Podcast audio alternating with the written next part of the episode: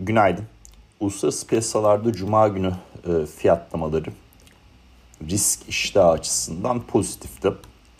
S&P 500 ABD tarafı 1.6'lık bir primle yüzdesel basta günü kapattı. Nasdaq Bileşik Endeksi %2'ye yakın 1.97'lik bir primle e, günü kapattı. Haftalık bazda S&P 500 1.9 yükseldi ama bu alımların büyük bir kısmı haftalık bazdaki primin büyük bir kısmı cuma günü gelen alımlarla oluşuyor. Burada ana faktör neydi dersek e, cuma günü e, işte bu hafta Powell'ın e, bankacılık komitesine karşı sunacağı e, Fed'in para politikası raporu yayınlandı. E, bu rapor sonrasında şu anda mevcuttaki FED'e dair politika faizi fiyatlamalarında işte 5.43 fiyatlanıyor en yüksek seviye.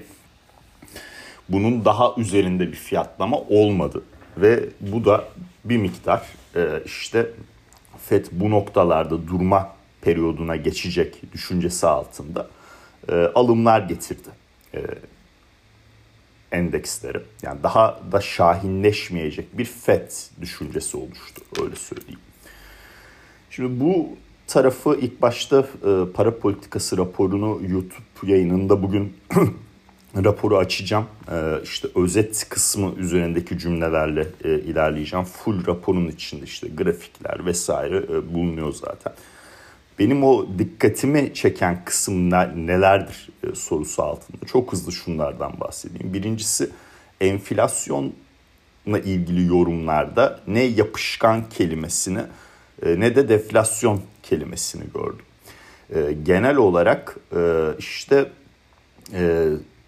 son aydaki Ocak ayı verilerindeki yükselişe karşı çok büyük bir işte sıkıntı barındırmayan bir yapıda bir değerlendirmeydi. Çünkü daha uzun vadeli bir değerlendirme. Bu senede iki defa bu rapor yayınlanıyor. Dolayısıyla 6 aylık bir yapının değerlendirilmesiydi. Ve o 6 aylık yapıda e, işte 2022'nin Haziran'ından itibaren ne noktadayız sorusu altında. E, genel olarak o son çeyrekte 2022'nin son çeyreğinde görülen o yükseliş hızında düşüş trendi daha ağırlık kazanmış diye anlıyorum. Finansal koşullara geçecek olursak e, burada sıkılaşma, finansal koşullarda sıkılaşma vurgusu e, yapılmış. E, dolayısıyla e, işte son zamanlarda ki işte hisse senedi endekslerine gelen alımlara bir miktar vurgu var ama yapıyı bozacak bir şekilde olmadığı şeklinde bir anlam çıkıyor. Finansal koşulların sıkılaşmasını daha büyük resimde bozacak bir fiyatlama içinde olunmadığı anlamı çıkıyor. Büyüme tarafında işte bütün yılı genel olarak değerlendirdiklerinde e, son e, iki çeyrekte 2022'nin son iki çeyreğindeki e, büyümenin e, daha çok işte stok değişimi ve ithalat ihracat net ticaret kaleminden kaynaklı daha pozitif olduğu belirtiliyor. İç tüketim işte kişisel tüketime dönük olarak da e, hala e, tüketicilerin e, sağlam bir duruşu olduğu belirtiliyor. E, ama e, işte yeni bir e, enflasyon e, yapısı, e, yeni bir enflasyon riski oluşturabilecek bir e, tüketim noktası çok fazla anlaşılmıyor. Ee, bunun dışında birkaç tane özel nokta belirtilmiş. Örnek veriyorum işte e, maaş bazlı gidişat e, noktasında. E, burada maaş bazlı değiş enflasyon risklerinde katılım oranı kısmına değiniliyor. İşte veya işte en alt gelir kaleminin e, e, gelir kaleminde bulunan e, işte grubun e, gelirlerinin arttığı e, ama hala o aradaki açık en üst ve en altın aradaki makasın açık olduğundan belirtiliyor. Bu katılım oranı kısmı e, beni çok e, ilgilendiriyor açıkçası. E, çünkü bu e, hani istihdam piyasası ile ilgili o çok güçlü. O yorumlarda da var zaten yani rapora baktığınızda istihdam piyasası hala çok güçlü. E, burada e, Fed'in faiz artışlarına rağmen bunun e, soğumaması bu tarafı mesela konut piyasası ile ilgili soğumadan bahsediliyor ama istihdam piyasası ile ilgili soğumaması ile ilgili olarak işte Covid sonrası erken emekliliklerin e, oluşması, e, ülkeye dışarıdan gelen kişilerin azalması e, gibi e, noktalara e, değerlendi e, noktalara değiniliyor ve işte katılım oranı e, bir türlü eski zamanlardaki e, noktasına e, gelemiyor e, şeklinde bir e, bir e, düşüncede. E, bu taraf özel bir parça olarak e, ayrılmış e, raporda. E, onun dışında uzun vadeli enflasyon beklentilerinin de e, geçmiş 10 senelik zaman bandında olduğundan belirtiliyor. Yani demek ki piyasa enflasyonun e, çok daha yüksek seviyede kalıcılığına dair bir fiyatlama yapmıyor şeklinde bir düşünce e, paylaşılıyor.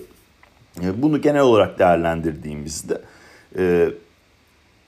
piyasa açısından risk iştahını en azından daha azaltacak bir durumda değildi. Hatta e, işte e, yapışkan kelimesinin olmaması veya işte o uzun vadeli enflasyon beklentilerine dokunulması, e, Fed'in frenine anlatılması e, bunların hepsi bir miktar pozitif etkiledi e, piyasaları. E, yani grafiksel olarak ben gidip e, S&P 500 vadelisine baktığımda Ekim ayı dibinden çizdiğim e, o yükseliş kanalını tekrardan dönmeye çalışan bir endeks var. Hala dönebilmiş değil. E, şöyle e, şey yapalım. Yani haftalık bazda e, 4000'in üzerinde kapanması çok iyi oldu. Tabii ki 50 haftalık ortalama spotta 4000 seviyesinde oluşuyor olması lazım. Onun üzerinde bir e, kapanış e, gerçekleştirdik. Şöyle açalım. Bir bakalım bir daha. Şuradan.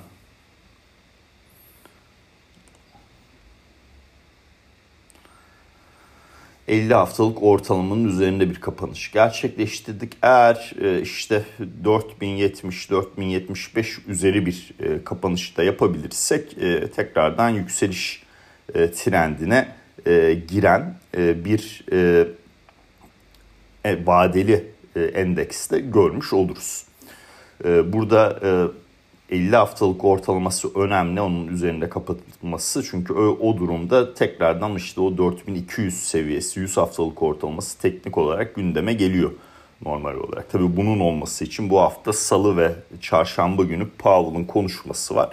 İşte bankacılık komitesi üzerinde. Orada enflasyon yorumları, Fed'in faiz politikasına dair yorumları e, önemli takip edilecek. Bunun dışında hafta sonu e, arkadaşlar e, Çin'den 2023'e dair ekonomik işte hedefler yayınlandı. Burada büyüme %5 olarak bir hedef açıklandı. Geçen sene 5.5'ti durulan %3'tü. E, bu sene %5 açıklandı. E, bütçe açığı noktasında %2.8'di 2022. Bu sene %3 yapmışlar. Yani çok yüksek bir bütçe açığı oranı belirtilmemesi e, ekonomiye ekstradan katkı konusunda nasıl paketler açıklanacak noktasında bir miktar hayal kırıklığı yarattı. Ama piyasadaki genel yapıyı bozacak seviyedeydi. Sadece e, normal olarak bugün e, işte bir miktar petrol fiyatlarında gerileme var. Yüzde bire yakın diyelim. E, yeni bir büyük paket açıklanmaması nedeniyle ve endüstriyel metallerde bir miktar satış baskısı var.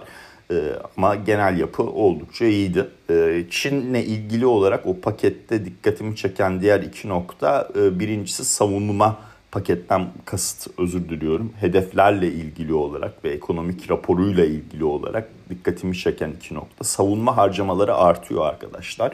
Birincisi bu. E, ikincisi e, istihdam artışında e, ve büyümede e, gene e, işte e, lokomotifin e, aslında istihdam tarafı daha önemli burada. E, iç tüketim olması e, hedefleniyor. E, bu da önemli bir e, nokta. Biliyorsunuz işte o e, ihracat ekonomisinden iç tüketime dönen bir yapıya geçmeye çalışıyor özünde. Ee, hani artı bir de diyeyim e, diğer bir noktada teknolojik bağımsızlıkla ilgili olarak hedeflerin devam ettirilmesi. Ee, burada yurt dışından gelecek yabancı sermayeye açıklar ama yabancı sermaye bunu yapar mı? Ee, diğer politik taraflar bunu yapar mı? O da ayrı bir tartışma konusu. Bu çip savaşı noktasında e, Batı dünyasının e, bakış açısını biliyorsunuz bununla ilgili. Ee, dolayısıyla e, böyle bir hedefler şeyi de aldık, durumu da aldık Çin tarafında.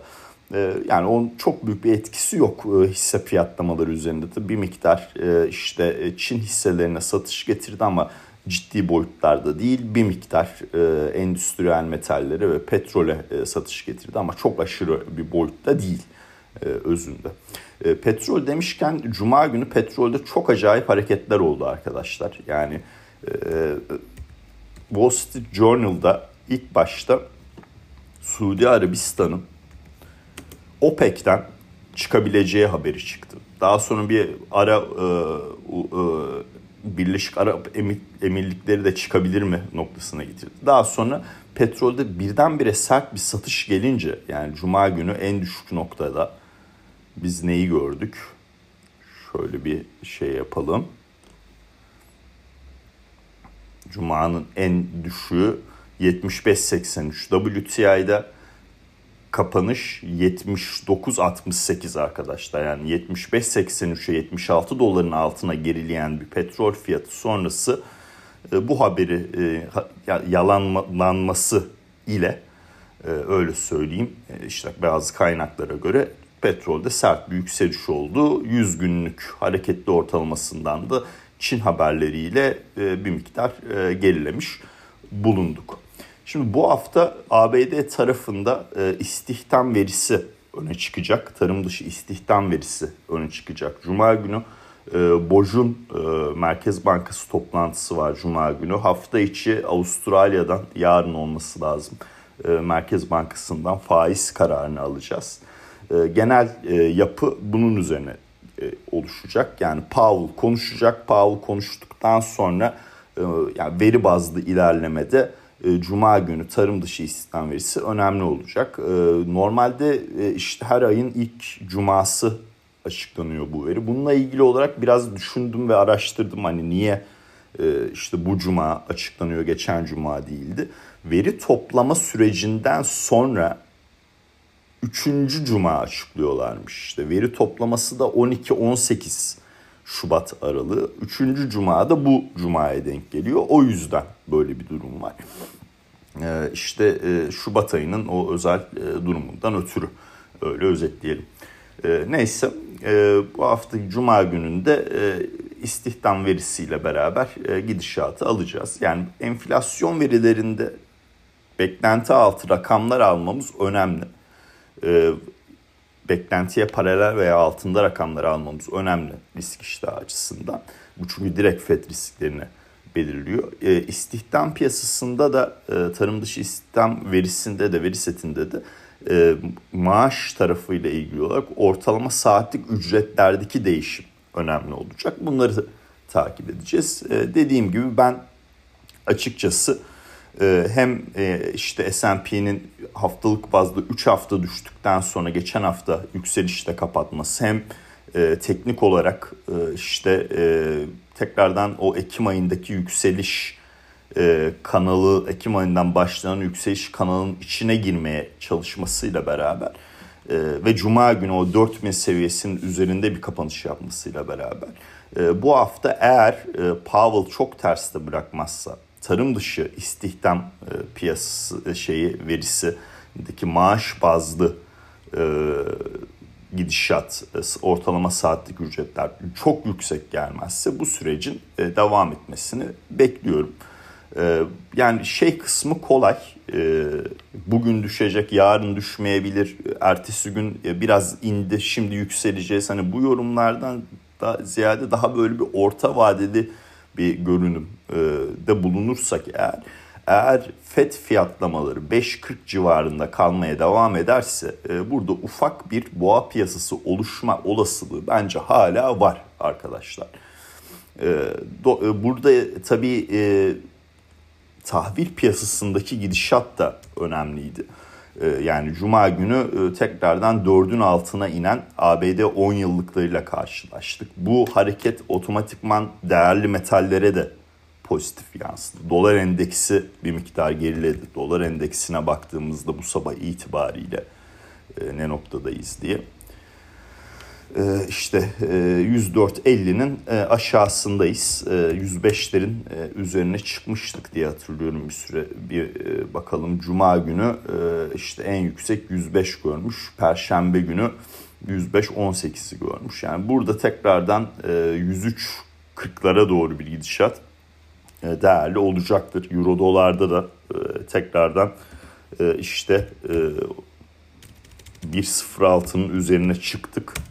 E, Cuma günü indik, üstüne çıktık vesaire ama sonuç olarak e, gün ilerledikçe üzerinde bulunduk. Şu anda da 1.06.50 seviyesindeyiz. Japon yeni e, yani 135-70'lerde e, ben e, yen pozitif görünümü koruyorum. E, işte e, ayın 10'unda da boş toplantısı var. E, ben aşağı yönlü hareketin e, daha gerçekçi olduğunu düşünüyorum. Onunla ilgili de pozisyon taşıyorum arkadaşlar. E, şey tarafına geçecek olursak, şirketler tarafına geçecek olursak e, bu hafta CrowdStrike'ın bilançosu var. CrowdStrike işte siber güvenlikte bulut sistemlerde oldukça önemli bir şirket. CRWD kodu. Onun dışında hani niye onu söylüyorum? Şimdi tabii savunma harcamaları artıyor. Çift kutuplu dünya vesaire. Burada savunma sanayi otomatikman öne çıkıyor. Ama sadece savunma sanayi olarak düşünmeyelim Mesela o 23 liste hisselik listemizde iki tane siber güvenlik şirketi var. İşte Palo Alto Networks'te CrowdStrike hatta Oktay'ı da e, belki bir onu cuma günü belirtmiştim. E, bir sonraki değişimde bu hafta yapacağım o değişimi ekleme e, durumumuz söz konusu. Cuma günü muhtemelen paylaşırım o değişimleri.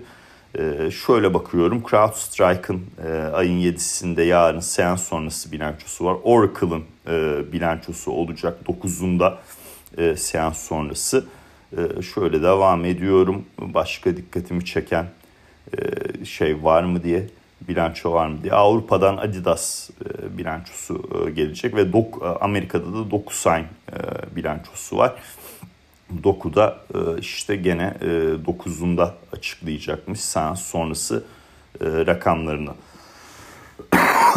Şimdi biz Cuma günkü şeyde YouTube paylaşımımızda Tesla ile ilgili işte üçüncü esas planını değerlendirdik. Tesla'nın hisse fiyatı Cuma günü %3.6 yükseldi. 197 seviyesinde.